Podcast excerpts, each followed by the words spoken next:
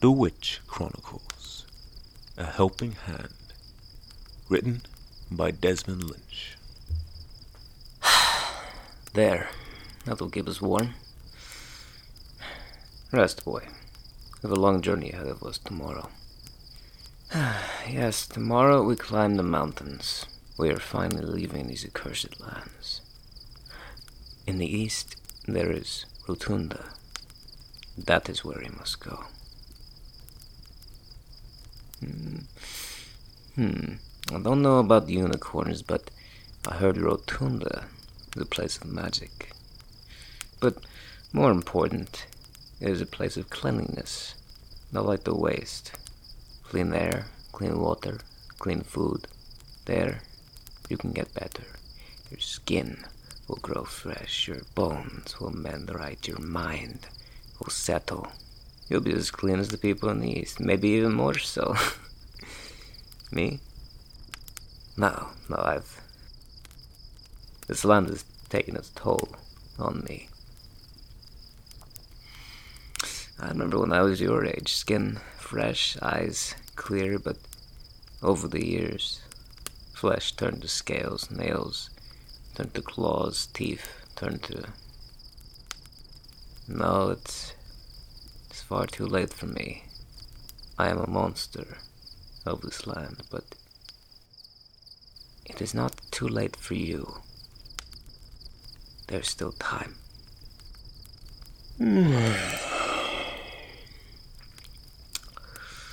Go to sleep, boy. I am weary. Hmm? Well, you're afraid. We cannot take fear into your dreams. They only haunt you.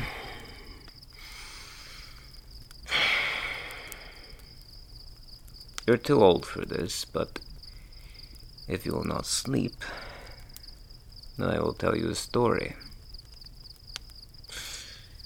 Long ago, there was once a boy called Rotuma, a small but curious boy who one day ran away from home and headed east. The road was weary and lonesome, but none so more than the path that led up the mountain. He climbed and climbed for days on end, though with each step he never made any distance at all. The wind grew cold and sharp. His heart froze with sorrow, and each step he feared would be his last. Then, when all hope seemed lost, he found a cave. And in that cave there was a fire. Relieved, the boy rushed in, huddled up by the fire. He took it for himself, and it kept him warm. But little did he know, this was no ordinary fire. He awoke to heavy footsteps. Boom, boom, boom. Frightened, he hid, out from the cold in walked Balnor, the fire giant. The giant was cold and weary, but when he saw that his fire had burned to smolder, he screamed in such rage that the mountain itself shook. Who took my fire? the giant cried. A thief from on high, or a rogue from down low, it matters not, for I will find you wherever I go. But the mountain shook and the giant grew nervous. He sighed and picked up his tools and wandered out into the cold. The boy was frightened, but curiosity got the better of him. He followed the giant outside, but the snows began to fall heavy, the wind was cruel, and yet the boy felt that fire in his belly, and so all was well. But he watched the giant before him stagger up the mountain top. Each step grew slower. He began to cough and cry, and before long he fell to his knees, shivering boy ran up and cried, Mr. Giant, Mr. Giant, what is wrong? Balnor coughed and said, It is the cold. It hurts, and I am without my fire. I, I am sure to die. The boy grabbed him and carried him back to the cave. There he made a fire, but it proved little warmth to the giant. It is no use, little one. The flame has gone out. I am too weak to carry on my task. Curious, the boy asked, What is your task? The giant pulled out his tools, a hammer and a chisel. Why, it is I who must file down the teeth of the mountain, my mother. Her razor teeth grow large and they may some day pierce the sky above. So I must file them down again and again, but no more. With those words, a tremendous guilt overwhelmed the boy, and the giant drifted off into slumber. He grabbed the tools and set off to work. Belly full of fire, he climbed the highest peaks of the Razorteeth Mountains, and he began to chisel them away.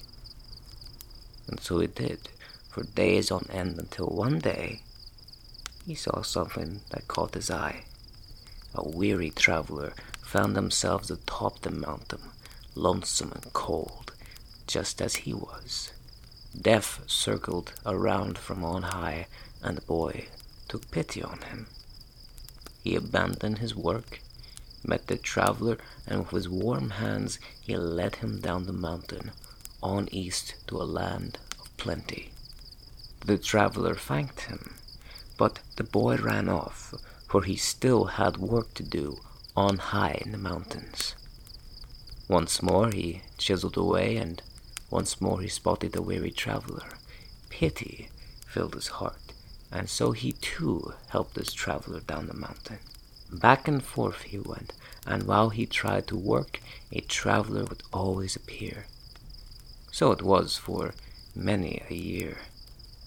He would roam back and forth, never resting long enough to see his surroundings. And while the boy grew to a man, he helped the travelers down the mountain. But the mountain grew each day. Its teeth grew sharp and jagged, and the sky grew closer each year. He chiseled away, but he was always distracted by the others, seeking help. Then, one day, the boy grew old. The muscles he had grown began to sag. His hair that had grown long and free turned white and began to shorten. Each step his bones ached. The wind began to chill as the fire in his belly began to die out.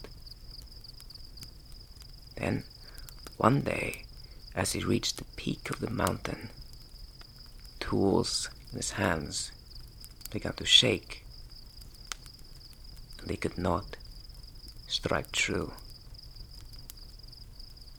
The cold consumed him, and he fell to his knees. All was silent, and then, boom, boom, boom, he heard footsteps. He reared his head, and there he was. Balnor, the giant, had returned. The old man began to weep. I am sorry, Mr. Giant. It was I who stole your fire. I grew guilty and tried to carry your burden, but I was not strong enough. The giant smiled.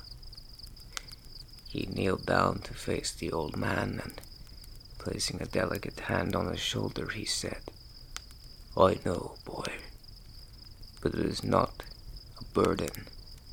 It is a duty. Mine, and mine alone. Your duty is there. The giant pointed down on below, and with sore eyes, the old man gazed upon the land he had led the travelers to. What was once a clear green pasture had grown into a settlement, and that settlement the finest city man has ever made. Rotunda, the old man wept and grew weak.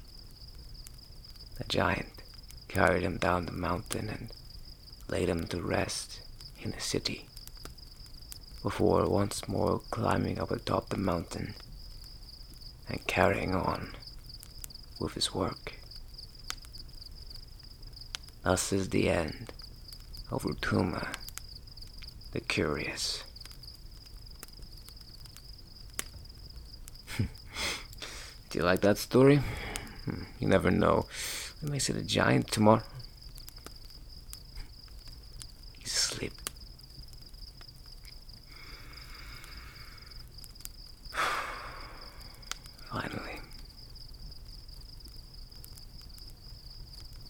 How many years ago did I hear that one? It was so different back then. So sad. What is the use of sad stories? The world is sad enough.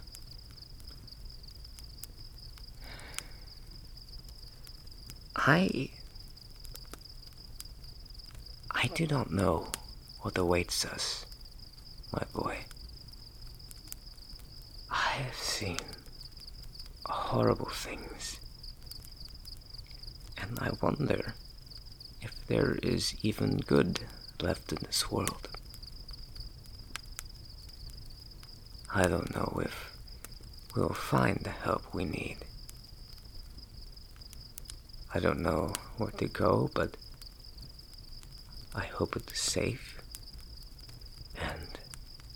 In the very least, we shall go to these lands